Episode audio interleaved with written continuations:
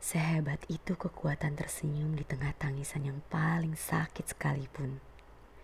Sehebat itu menarik napas dalam-dalam dan berkata, kamu sudah luar biasa atas pertolongan Allah tetap bertahan sejauh ini.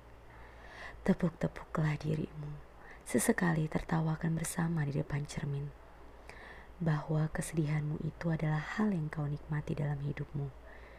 Agar kau merasakan bagaimana makna bahagia di hidupmu setelahnya.